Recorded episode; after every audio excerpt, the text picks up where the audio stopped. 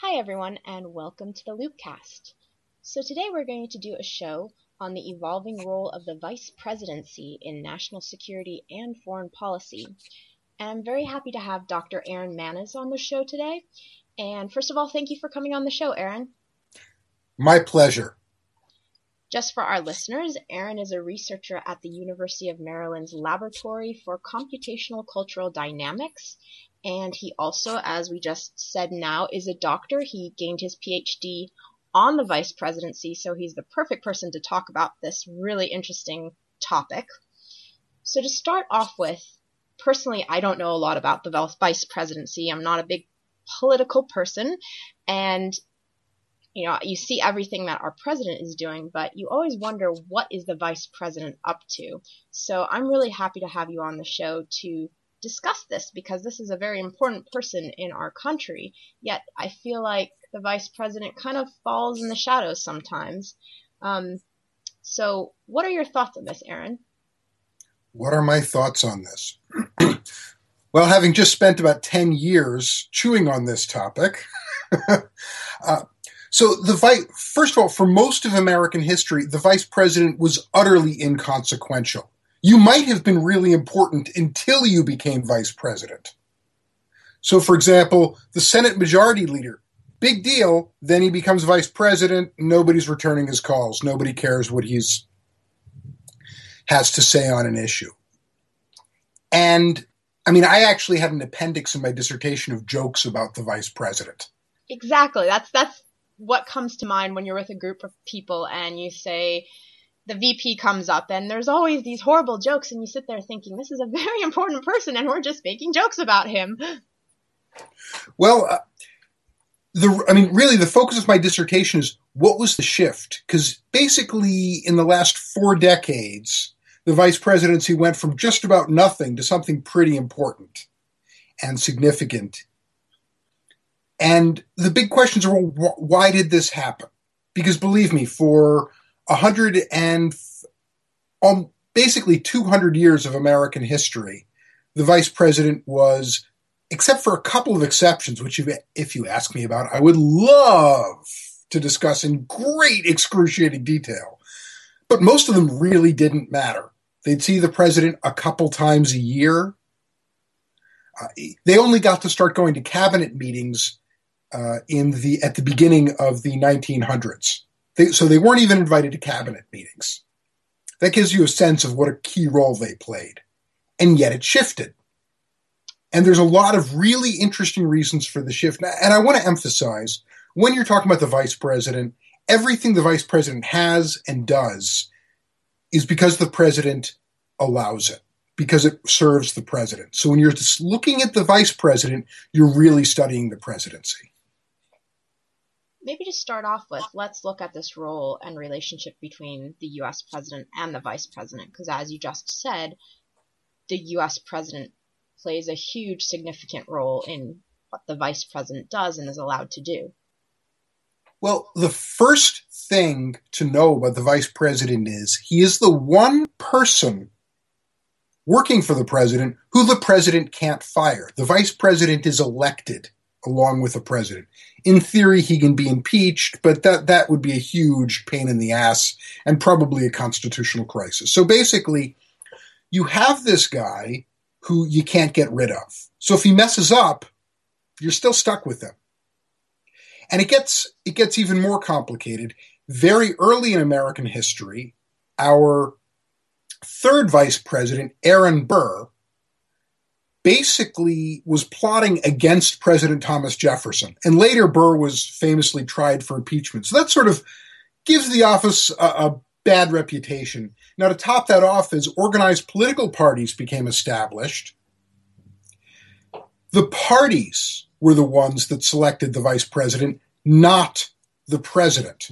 So it was given to some guy from the opposite wing of the party you know, so that if the the president was a pro- from the progressive wing of the party, they'd give the vice presidency to a guy from the conservative wing to sort of, you know, it's a little bit of political horse trading. So it was somebody the president probably didn't like, might not have even known, and had very little incentive to cooperate with. So that's your basis, and that's why pres- vice presidents were rarely seen or, or heard. The, the archetypal vice president is actually a fictional character, Alexander Throttlebottom, from a 1930s musical called Of Thee I Sing. And Throttlebottom, you know, I mean, it's a running joke in the play. Every scene where he walks in, people forget who he is. It's like, who are you again? Are you here to serve drinks? when it turns out before he became vice president, Throttlebottom had been a hermit, but the other hermits didn't like him. And then he, uh, and there's a great scene where he wants to see the president, and the only way he can get into the White House is to buy a ticket for the White House tour. That was the archetype for the vice president. And then that shifted. And it's really, it's just been in living memory. But there's been a sea change where when we talk about the most powerful vice president in history, we're not being ironic. So, what is this great shift that took place that has changed this position? Ah, my dissertation. Yay! so, my dissertation, you know, in a dissertation, you have to have hypotheses and you test the hypotheses. And I, I had three basic hypotheses. And when you do that, this is just a little hint if you ever decide to write a dissertation, you'll have a bunch of hypotheses, and there's one you really like. So the first issue is the presidency changed. Did the presidency get harder? Before Franklin Delano Roosevelt became president, the role of the president was extremely limited in American society. And FDR revolutionized the presidency in response to the Great Depression and World War II. So suddenly, the president had to be everywhere doing something about everything. The great presidential scholar Richard Neustadt refers to this as the shift from leader to clerk. That is, the president, before FDR was a leader, he could ride on, ride onto the scene and take on an issue at his choice. If he didn't want to get involved, he kind of didn't have, I mean, if it was a war, obviously but lots of regular domestic issues were just allowed to sort of play out by themselves. FDR changed that. Now the president was the man on horseback who was expected to ride into the scene and fix every problem. And Neustadt says, when everyone expects you to do something but everything, you're not a leader, you're a clerk. So that's the first hypothesis. Did the presidency actually get harder? The next hypothesis is that the vice presidency changed. The vice president uh, began to obtain access to more access to the White House process. For most of history, he had an office over at the Senate office building because the vice president is constitutionally the president of the Senate. That sounds important. It isn't. His job is to basically bang the ga- gavel and run the debates and vote in the case of ties. He hasn't actually run the Senate. In the 60s, the vice president got an office next to the White House in the old executive office building. So that was a start. He got a little more staff, but these are really small changes. The big change, because none of this was a natural evolution, the big change was President Jimmy Carter. Jimmy Carter was the first modern outsider president. And by that I mean somebody who became president in the modern era who had never held office in Washington, D.C. I mean, sure, historically we've had uh, these outsider presidents. Abraham Lincoln was an outsider president, but Washington was a much smaller place. Since the advent of the huge, you know, modern bureaucratized federal government, Carter was the first guy with really no Washington experience. And he thought he was willing to break with tradition and thought, I want a vice president who can help me, not just a guy who helps me get elected, because that is always the first thing presidents care about, but a guy who can actually help me after I'm elected. And the first thing I think I need is I know I don't know much about the U.S. Congress. I need a guy who knows a lot about the con- Congress. And he chose Walter Mondale, Fritz Mondale, uh, and a senator from Minnesota, experienced really a, a master of the Senate, an incredibly effective, capable legislator. And he and Mondale talked. You know, Mondale's political mentor was Hubert Humphrey. Hubert Humphrey had been vice president under Lyndon Johnson. And Johnson did not treat Humphrey well. He didn't he didn't completely really trust Humphrey, and he just you know if Humphrey wanted to, to travel somewhere, he had to file a request for a plane, and Johnson would just might deny it. And then even if he did get a plane, it would be like the most awful plane. So Mondale knew about the vice presidency from his mentor, and he was worried about it. And he talked to Carter, and Carter said, No, I, I, want a new kind of vice president. Mondale submitted a list of things he wanted to be an effective vice president. He said he would need complete access to White House meetings and papers because, you know, memos going back and forth. Carter said, Absolutely, no problem. He wanted a regular private meeting with the president. They established a weekly lunch where they could, you know, a solid hour of time with the president is gold in Washington. But the biggest thing Carter turned around and agreed to everything Mondale wanted and said, and one more thing, you need to have an office in the White House. Before this, vice presidents were across the street. And Mondale quickly learned how valuable real estate just down the hall from the Oval Office was. He's, he, he said, if I'm over in the old executive office building, I might as well be in Baltimore. By being in the Oval Office, one of the things he we see is that policy is osmosis. It's not just the big formal meetings. It's the national security advisor, the chief of staff, the vice president, the president, the other people around just going back and forth over issues and figuring out what they're going to do. And this placed the vice president right in the middle of it. So, looking at this relationship, I mean, a lot of the time we see portrayed in, let's say, TV shows of political dramas, House of Cards, Scandal, are the latest, we see this role of the president and the vice president being at odds a lot of the time, that they're battling each other, they're not on the same page. Do we see a lot of relationships like that in the past between presidents and vice presidents? Um, so modern modern vice presidents learn very quickly not just learn, they go in understanding any opportunities they have to shape policy come because the president is willing to listen to them. So getting at odds with the president is not helpful. Now, in earlier American history, there are cases of vice presidents and presidents facing off. That doesn't go well for the vice president. The vice president has no institutional powers with which to challenge the president. And much more commonly, when there is a crisis around the presidency, the vice president keeps his distance. Woodrow Wilson was sidelined with a stroke for, I think, the better part of a year. And the vice president basically stayed away because he did not want to provoke a constitutional crisis. Had Congress acted, that would have been another story. But in general, and also if you think about Gore during the Clinton impeachment, Gore he stated that he was loyal and he kept his distance. He did not make any moves that involving the impeachment outside of just being loyal. Of course, he had political motivations to do that too, since he wanted to run for president in his own right. Ford, when Nixon was being impeached, again kept his di- kept his distance. So, really, this idea of the vice president plotting against the president, no. The vice presidents are savvy inside players but their real strength comes from having access to the president and having the president rely upon them for advice. So, looking at the great influence that the president gives to the vice president in administering power, what would this look like?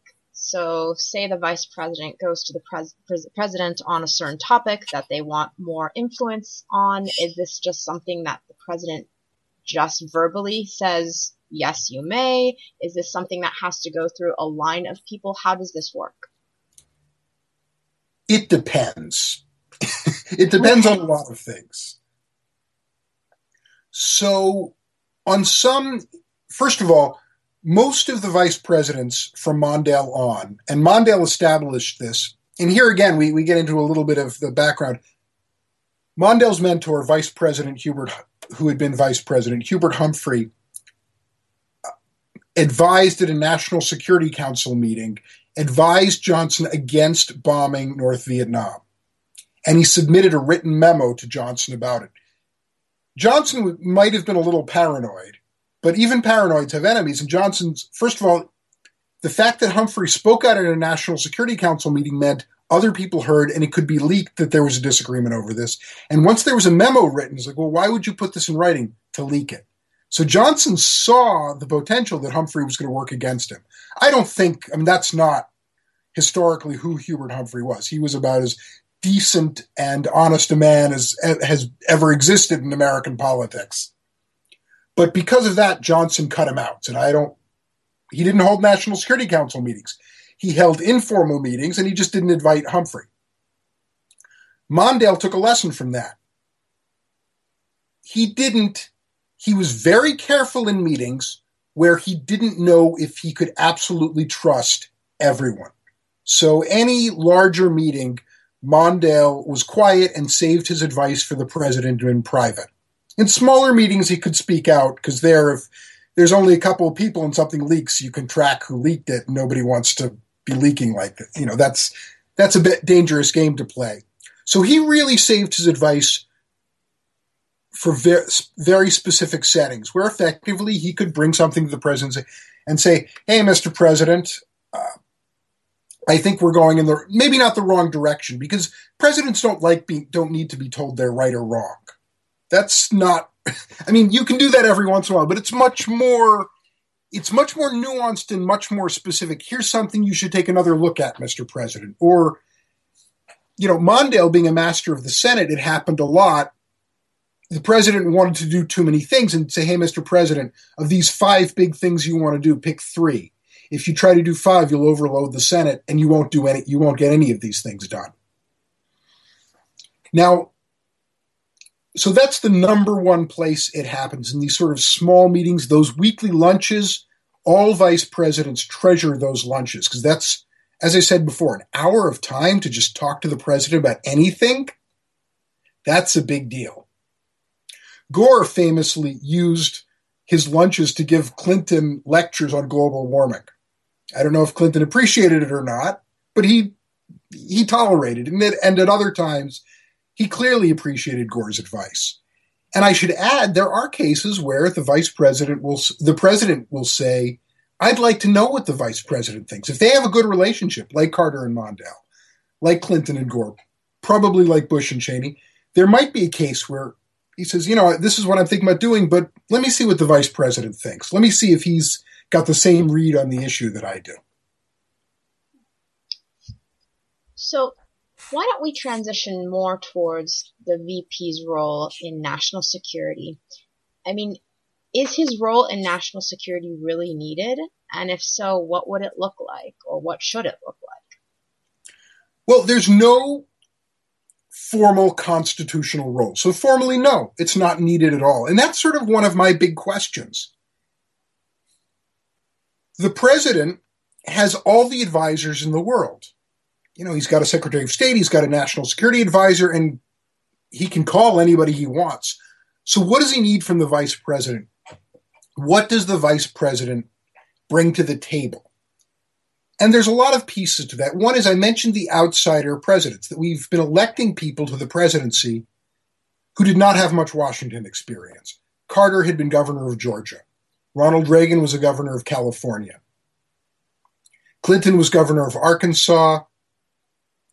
Bush uh, Jr. was governor of Texas, and Obama spent four years in the Senate, two of which he spent running for the president. So, not a lot of deep experience in Washington, D.C. And there's a couple of aspects to that. One is the jump from a state legislature to the U.S. Congress is significant you still have to lobby. You know, the, the state legislatures, you still have to lobby. They still have procedures. They can still vote against you, but they're much smaller. They are, on the whole, less professional, and they don't have a vast array of bureaucratic agencies of their own supporting. So Congress, it's like going from, depending on the state, it's going from the minor leagues to the major leagues. Maybe the game's the same, but it got a lot more complicated. So that's one. And, and, and let me just say, every modern president, vice pre- and vice president, from Mondale on, including, by the way, uh, Bush Senior and Quayle, in each case, the vice president had input on congressional relations. So that's one area. The other is the tools of foreign policy.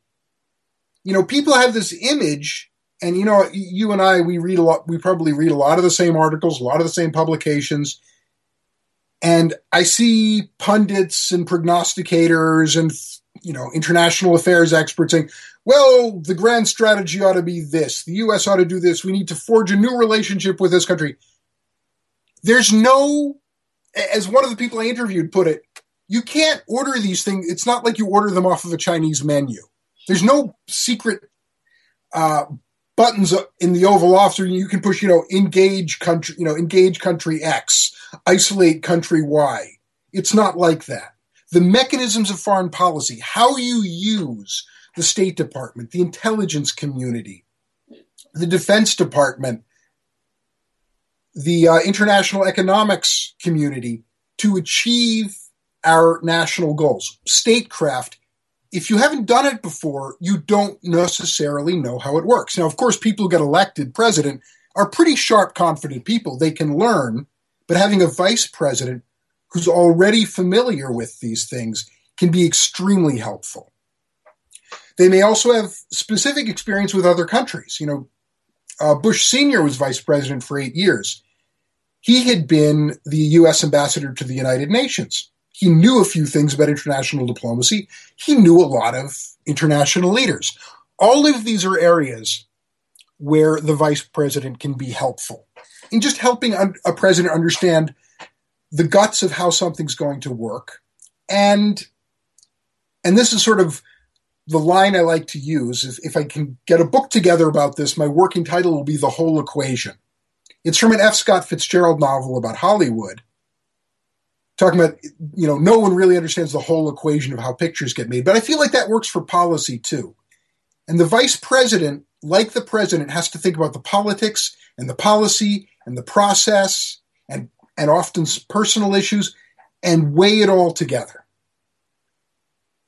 So, looking at that, especially the foreign policy aspect, the vice president, can they also be an individual that helps the workload of the president? So, say that there's an issue potentially that is taking place overseas or relations that need to be fostered.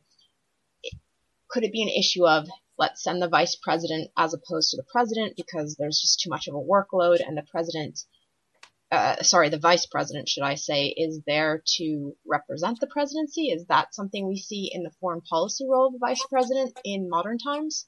Absolutely. Now, for the longest, for for quite a long time, the vice presidency, vice presidential role in foreign policy was derided as sort of uh, funeral duty, wreath laying, and and that's not insignificant. The United States does need to be represented at major international funerals and that can be a huge demand on the president's time. But it's really grown to much more substantive issues. And I'll throw in a, and not just, by the way, there's a couple of different angles here. There are, there's the international travel angle, but there's also overseeing specific issues that require high level interdepartmental oversight. That is something that crosses several different several different uh, government agencies, but really needs to be seen attended to carefully. And I'll give you a couple of examples. Gore, on the president's behalf, oversaw the security for the 1996 Olympics in Atlanta. This was an interagency issue. There was the military, there was domestic law enforcement, and domestic law enforcement has innumerable components and they needed someone who could really sit on the issue, who wasn't from just one department, and who was understood was effectively speaking for the president. That was Gore. The Reagan administration had a spotty national security process. Reagan, of course, had huge achievements in the national security realm, but the actual process was spotty, and we saw that. There was the breakdown with Iran Contra. He had six different national security advisors. By the way, my advisor at the University of Maryland, Mac Destler, co authored a terrific book about the National Security Advisor, which I highly recommend. It's called In the President's Shadow. And if you're interested in this, that is the go to book. So Reagan's national security process didn't always work well. And there were points where uh, Vice President Bush acted as a sort of utility infielder, you know, taking on key issues. He headed the Special Situations Group. That was the crisis management unit of the National Security Council. So when the Grenada invasion happened, Reagan was actually playing golf in Georgia, and they didn't want to they didn't want to interrupt the trip because that would have given away that they were preparing the invasion. It wasn't that Reagan was not involved. So it was actually Bush sitting in the crisis management center just coordinating everything. Bush also chaired a working group on terrorism. The administration was having a lot of trouble figuring out responses to terrorism. And again, terrorism is an interagency, and this, of course, is my day job. Terrorism is an interagency challenge. There's military aspects at the there's Justice Department aspects, there's the State Department, now of course there's Treasury and other departments. And Bush chaired a working group that helped establish framework. He said we in the in the uh, report he wrote on terrorism, Bush said we didn't necessarily answer the question of everything to do, but we figured out frameworks of the kinds of things we should do. So that's a very, these are very useful roles. And of course, the international travel representing the United States. And that really grew in particular under Gore. I mean, they've, all of the modern vice presidents have traveled extensively, but Gore chaired ongoing commissions. The Gore Chernomyrdin Commission played a huge role in managing U.S. Russian relations. And then Gore extended it. There was a Gore Mbeki Commission with South Africa, there was a Gore Mubarak Commission with Egypt. So, looking at this aspect of the vice president, vice presidents don't have a cabinet department. And as you mentioned earlier in the talk, the president has all kinds of staff and people to um, advise him on topics and discuss issues.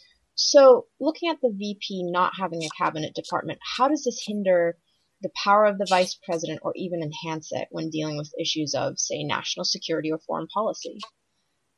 Well, it is a mixed blessing.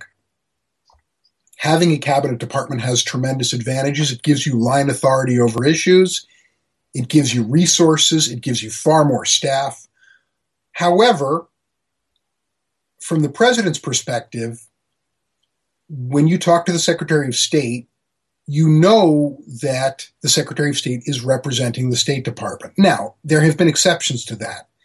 Jim Baker and George H.W. Bush had such a long standing tight relationship that they really were colleagues at a very high level. But when you talk to the Secretary of Defense, when you talk to the Secretary of State, they are usually adopting some element of the departmental perspective. The oldest rule in bureaucratic politics is where you sit is where you stand. The vice president works for the president. Where he sits is, well, next to the president. And if he has any political ambitions, whether it's to run for president or in his own right, or or just to shape policy, his fate is really tied to that of the president. So he can get that's where that's where I like to put the whole equation that he can see across all the different bureaucratic and political issues and provide broad spectrum advice to the president.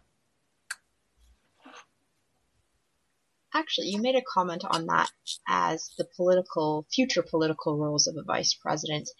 And that's another thought you hear when people discuss the vice president of this idea that once you're the vice president, your political career, if you have aspirations to become president, it's it's done. What are your thoughts on that? Well, most people who become, I mean, Dick Cheney was the big modern exception, but Mondale ran for president. George H.W. Bush actually became president. Gore ran for president. Came about as close as you can come, I guess, to being president. Biden appears at least interested he's talking about running. So generally, the people who ru- become vice president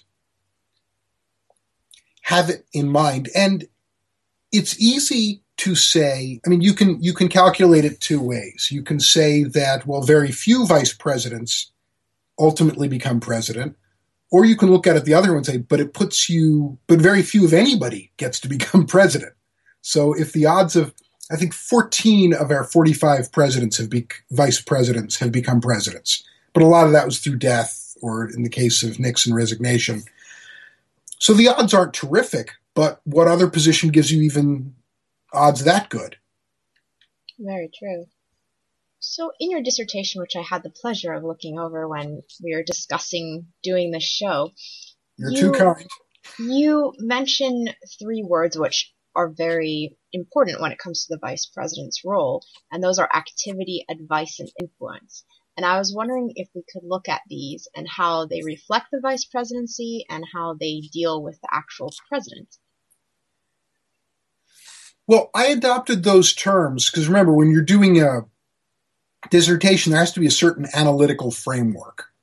So I had to say, what exactly am I looking for? Well, I'm looking for influence. So advice is telling the vice, the president what you're thinking or what you think he should do. Influence is actually ha- changing what the vice president was going to do. And then activity, and there are several other works about the vice president out there. A lot of them focus extensively on the travel, on the increased public role. So I wanted to put activity in that basket and say it's important, but I'm not talking about it. I'm talking about how it, every, not every, but mo- many vice presidents sought to influence the president by giving advice. But why has it shifted? Why has that now actually happened? So that's really what, what I'm doing. But all of them are important. The president the activity, that is what we were just talking about, taking some of the burden off the president, is pretty important. And there's lots of other spaces where that comes up. The president has limited time and energy. The vice president can take care of a lot of the campaign duties, especially in the off year elections. Presidents have a lot to do. They don't have a lot of time to be on the road. So the vice president runs around to the uh, the various district and tries to get congressmen elected and or reelected and senators elected and reelected. Vice presidents can play an active role raising money for the party. That's a big burden and very time consuming. And there's also the, uh, again, in the dealing with Congress, it's not just strategy. You got to call congressmen.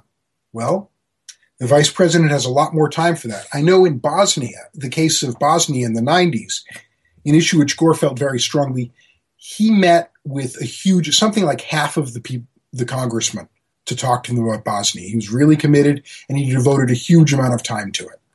So that's an example of activity. Influence is when you really change what the president was going to do. So there's a lot of, before Mondale, the vice president was Nelson Rockefeller. Well, Rockefeller was full of advice for the president, but the president didn't act on any of it. He wasn't interested. Rockefeller was a big government liberal Republican and Ford was a fiscal conservative. So Rockefeller kept walking into the Oval Office with some great ideas to spend money, and Ford just shook his head, listened nicely, of course. Rockefeller was, by all accounts, an incredibly charming man. He listened and said, We'll see, Rocky, we'll see. And then he brought his chief of staff in and said, Here's what Rockefeller wants to do staff it out. That chief of staff was a young Dick Cheney. Very interesting. I have to ask you, did he actually call him Rocky? Was that a nickname or is that just something you're throwing in here?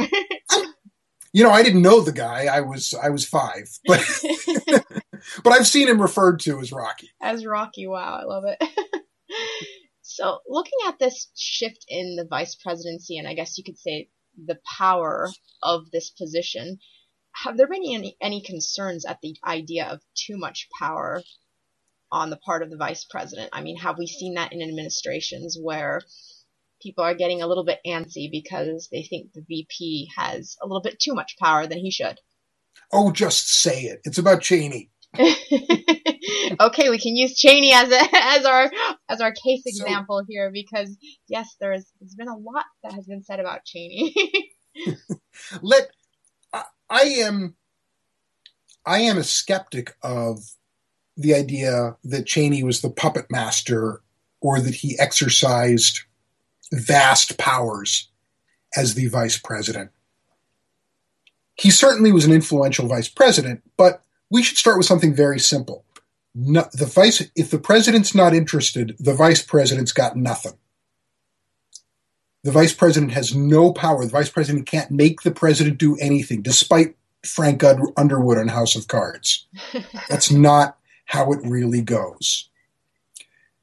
Cheney, in particular, happened at a unique point in time. George W. Bush had li- limited foreign policy experience when he took office, and he picked a vice president who could help him with that. Even before, well before 9 11, one of the first international affairs crises of the Bush 43 administration. That is, Bush was the Bush Jr. was the 43rd president, so it's easier to call him Bush 43. Bush 41 was his father, the 41st president. So Bush 43, early on, we got into a skirmish uh, enforcing the no-fly zone over Iraq, and Bush was sort of he, he didn't realize that the rules of engagement authorized this. He was sort of blindsided by it, and his first thought was, "Well, let me call Dick. Let me let me talk to Cheney and find out what's go find out what's going on if, what we're doing makes sense." Suddenly, on 9/11, the Bush administration became a national security administration. Remember, Bush 43's focus were things like education, compassionate conservatism. He saw himself as a domestic policy president. But on 9 11, that shifted, and he turned to his experienced vice president. Cheney had, of course, been the Secretary of Defense, he'd been on the House Intelligence Committee. He knew how these things work. And you really get into this the understanding the systems. Now, a lot of the things, let me take the, one of the most famous examples of Cheney supposedly exercising outsized power the warrantless wiretapping, and you'll have to excuse me if I muddle some of the facts. I'm doing this all out of memory. But the administration had authorized the warrantless wiretapping, and they had a mechanism where every few months, several people, the president, the attorney general, the head of the CIA, had to reauthorize it. And there was the famous confrontation when Ashcroft in a hotel room refused to sign off on it. And a huge cadre of Justice Department lawyers were basically going to resign if this was done without the signature of the Attorney General.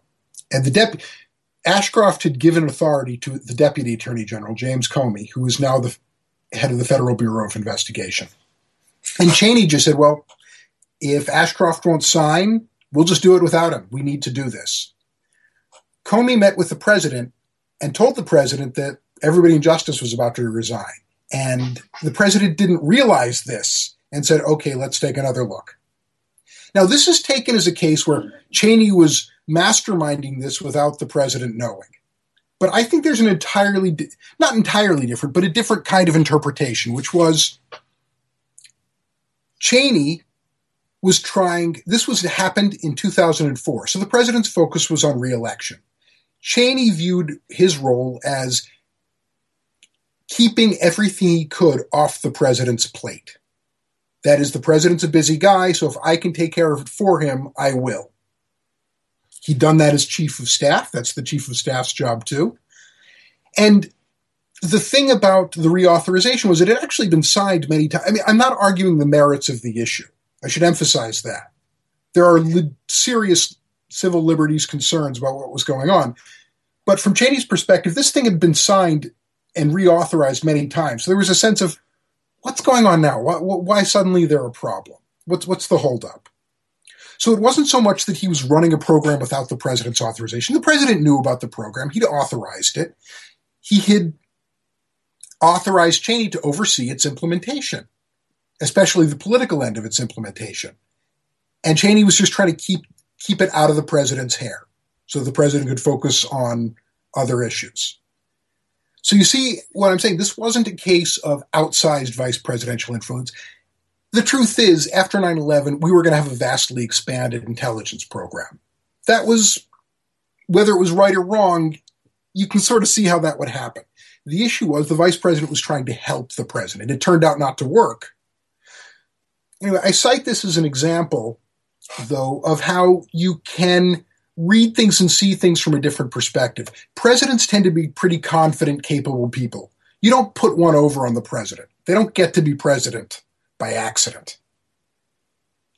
And Cheney mentioned that as there's actually a neat book of interviews of chiefs of staff. And Cheney, well before he was vice president, participated, having been a chief of staff. And he said, Well, your job is to keep things off the president's plate. But if you keep the wrong things off of his plate, things that he needs to know, he's going to find out and he's going to be really annoyed. So that just, yeah. I was just going to say, looking at that, do you think Cheney's almost continued his role as the chief of staff, but as he was the vice president, he sort of continued what he was doing, but in a different role, but you know, keeping that flame alight, I guess, if we want to be a very flowery way of putting it. You know, I think there was an element of that in, in there that he knew how a White House process was supposed to work, which made him effective at intervening in a process, at helping to shape a process. But that being said, and that did make him more effective. And and really, his focus. Remember, he he was from the beginning stated that he had no interest in running for president. In fact, he had toyed with running for president in the 90s and realized he didn't want to. You have to raise too much money. It's it's a really demanding running for president is really demanding. So he was really trying to help the president with his knowledge of the process because and this gets into what I was saying before about the, the presidency getting harder the White House itself now has thousands of employees. It's not just there's a couple of people at the top close to the president, and then the White House itself is a big bureaucracy that needs to be managed. That people in the bowels of the White House can hear the president say something and think they know what the policy is, and it turns out that collides with several other priorities. So I think Cheney was trying to share his experience with the president and help him manage those things. And it's come out time and again that the president has never said, boy, you know, Dick sure led me down the garden path on that one. That's not how it went at all. Bush has never said anything to that effect. And a lot of the things that happened, again, I really see the vice president's role. He more helped the president do the kinds of th- what the president wanted to do. Of course, we were going to have vastly exper- expanded intelligence collection after 9 11. The president, if the president had not wanted to go to Iraq, nothing Cheney could have done was going to make it happen. Yes, Cheney definitely wanted that to happen. He helped the president make it happen. He did urge the president to make it happen, but it was ultimately the president's decision. So, do you think I'm going to quote Biden because he basically describes his predecessor as the most dangerous vice president we've probably had in American history. Do you think that's a little bit over exaggerated looking at the real situation, or what are your thoughts on that? I think so. Because as I said before, and one of the things that's interesting is, you know, presidents have a learning curve. We elect these outsiders, but they get a handle on diplomacy and international affairs. Certainly, a few years in, you see Clinton, Reagan, Clinton, they all became much more adept at managing these things in their second term. And I think Bush did too. There's a lot of interesting examples. I mean, you see the big issues where Cheney had influence were mostly in the first term. By the second term, he still had it. He was never cut out of the process. He was always a, had a role in the discussion, but his influence was much more limited. The president had had really learned a lot about how he wanted to conduct foreign policy. There was a neat story. This doesn't really involve Cheney directly. That I think around 2007, briefers were coming to tell President Bush about North Korea. And at that point, Bush had been dealing with the North Korea issue longer than his briefers. So he had a pretty good idea of how he wanted to manage the issue. So yeah, I, I, I understand why Biden said what he said. It made perfect sense in a political context. But I don't having spent all this time studying the vice president and being really intrigued by the role they play, it's very easy to overstate it. It's limited. I'll give you know I'll say one more thing. I I mentioned the office, the White House office, that the vice president now has an office steps away from the Oval Office, and I was talking to the staffer to an influential vice president, and I I mentioned that as one of the theories about why the vice presidents have grown in influence, and he just looked at me and said, "Believe me, doesn't matter where the vice president sits. The president ha- has no trouble overruling him. All of the vice presidents I talked to got flat nose on innumerable issues. The president is still the president. Looking at that, that's sort of a very volatile position to be in, in the sense that as a vice president, you really need to have a lot of self confidence, a lot of awareness of dealing with rejection. I mean, it sounds like it's actually quite difficult. Um, it's a job that's quite difficult. I one Carter staffer said it must have taken all of Mondale's Scandinavian reserve to sit quietly in some of these meetings. That he had been a senator, he was used to having a say, and he just had to sit quietly in the meeting and save his counsel in private for the president. Wow.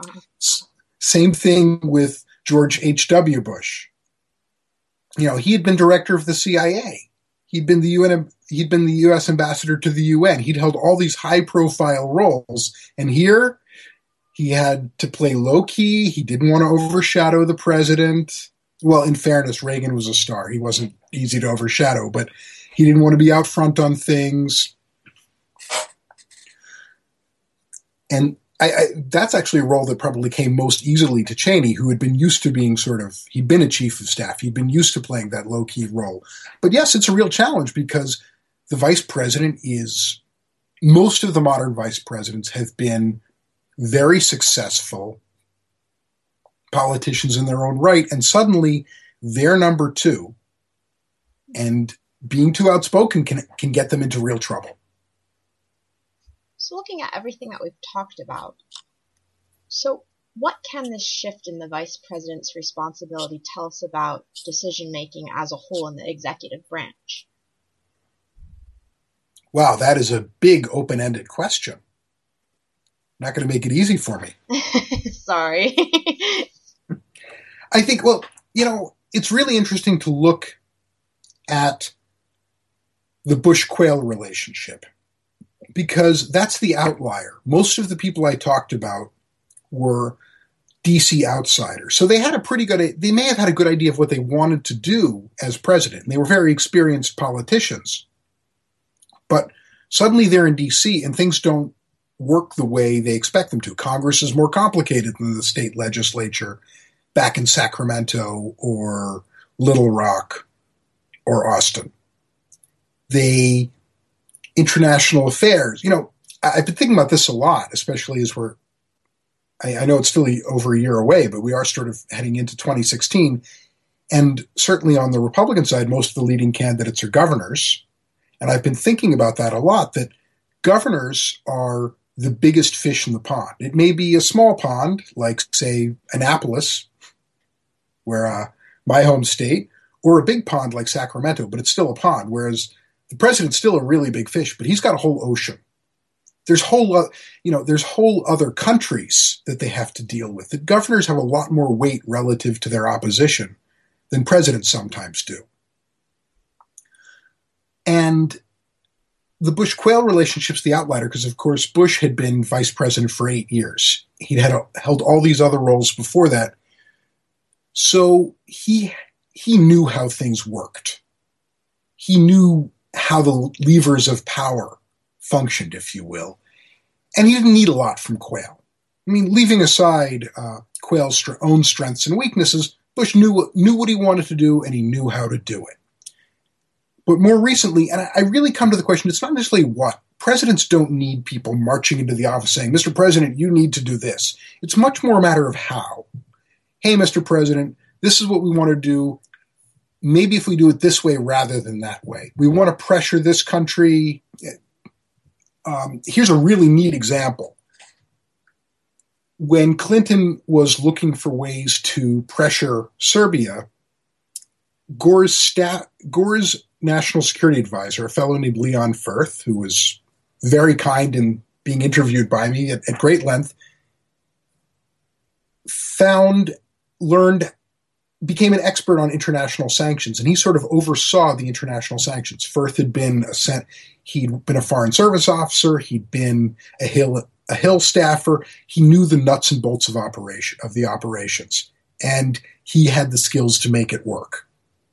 So I think it's a lot more about how to make this huge, vast engine of the U.S. government do the kinds of things you want it to do, rather than the grand strategy. Now that that may not be completely fair because there are issues where the president really wants to know. It's like, well, I'm seeing here again. Clinton thanked Gore for adv- his advice on whether or not to give Gerry Adams of the Sinn Féin a visa because Clinton saw a huge opportunity to push the Irish Irish peace process forward. But at the same time, there was a lot of resistance. The State Department didn't like it. The Justice Department didn't like it. The British government was there were elements of the British government that weren't super keen on it. And he could talk to Al Gore, and Gore could say, "Look, this is a huge opportunity. This is a legacy maker."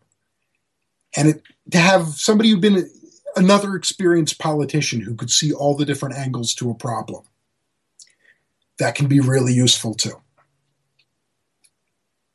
So to bring this talk to a conclusion, I was wondering, where do you see the role of the vice president like actually where do you see the role of the vice president evolving in the future when it comes to national security and foreign policy?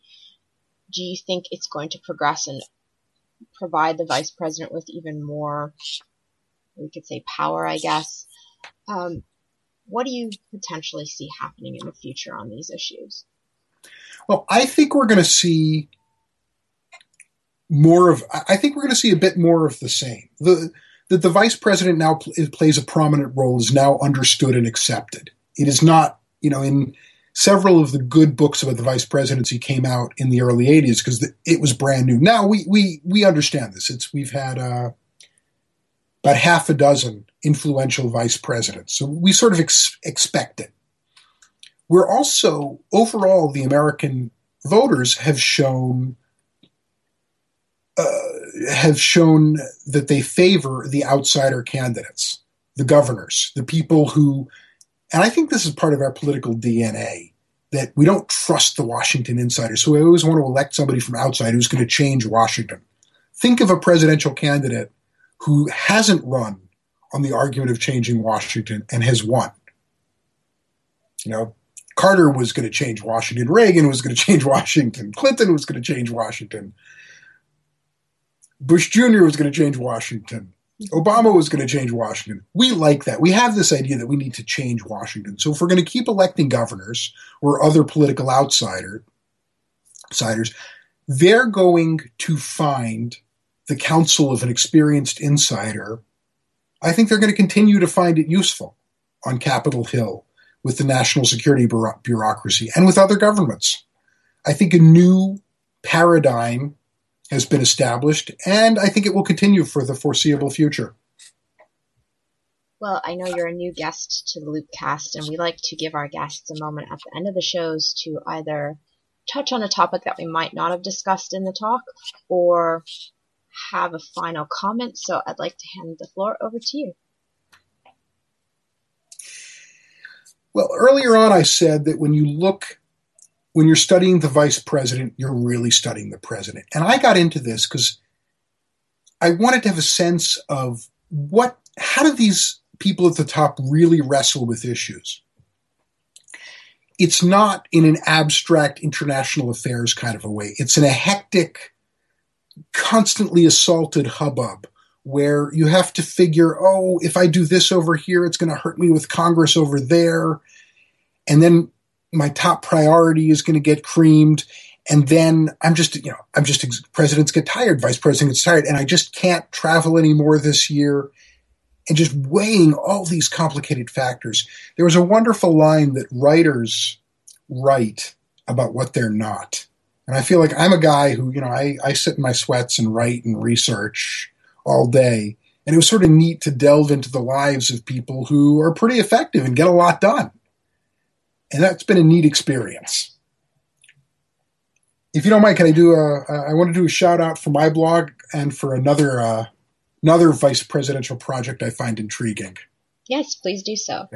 So my blog, if you if if you thought this was interesting and want more, veepcritique.com or just Google me, Aaron Mannes, and Well- you'll have links to all of this, right? We'll actually post the link to your blog actually under the show so our listeners can check it out for themselves. But yes, there there are there there is hours of vice presidential fun. But if you really like vice presidents, check out Veeptopus. V E E P T O P U S. It, it, it's a little levity about the vice presidency. Just just go check it out for me.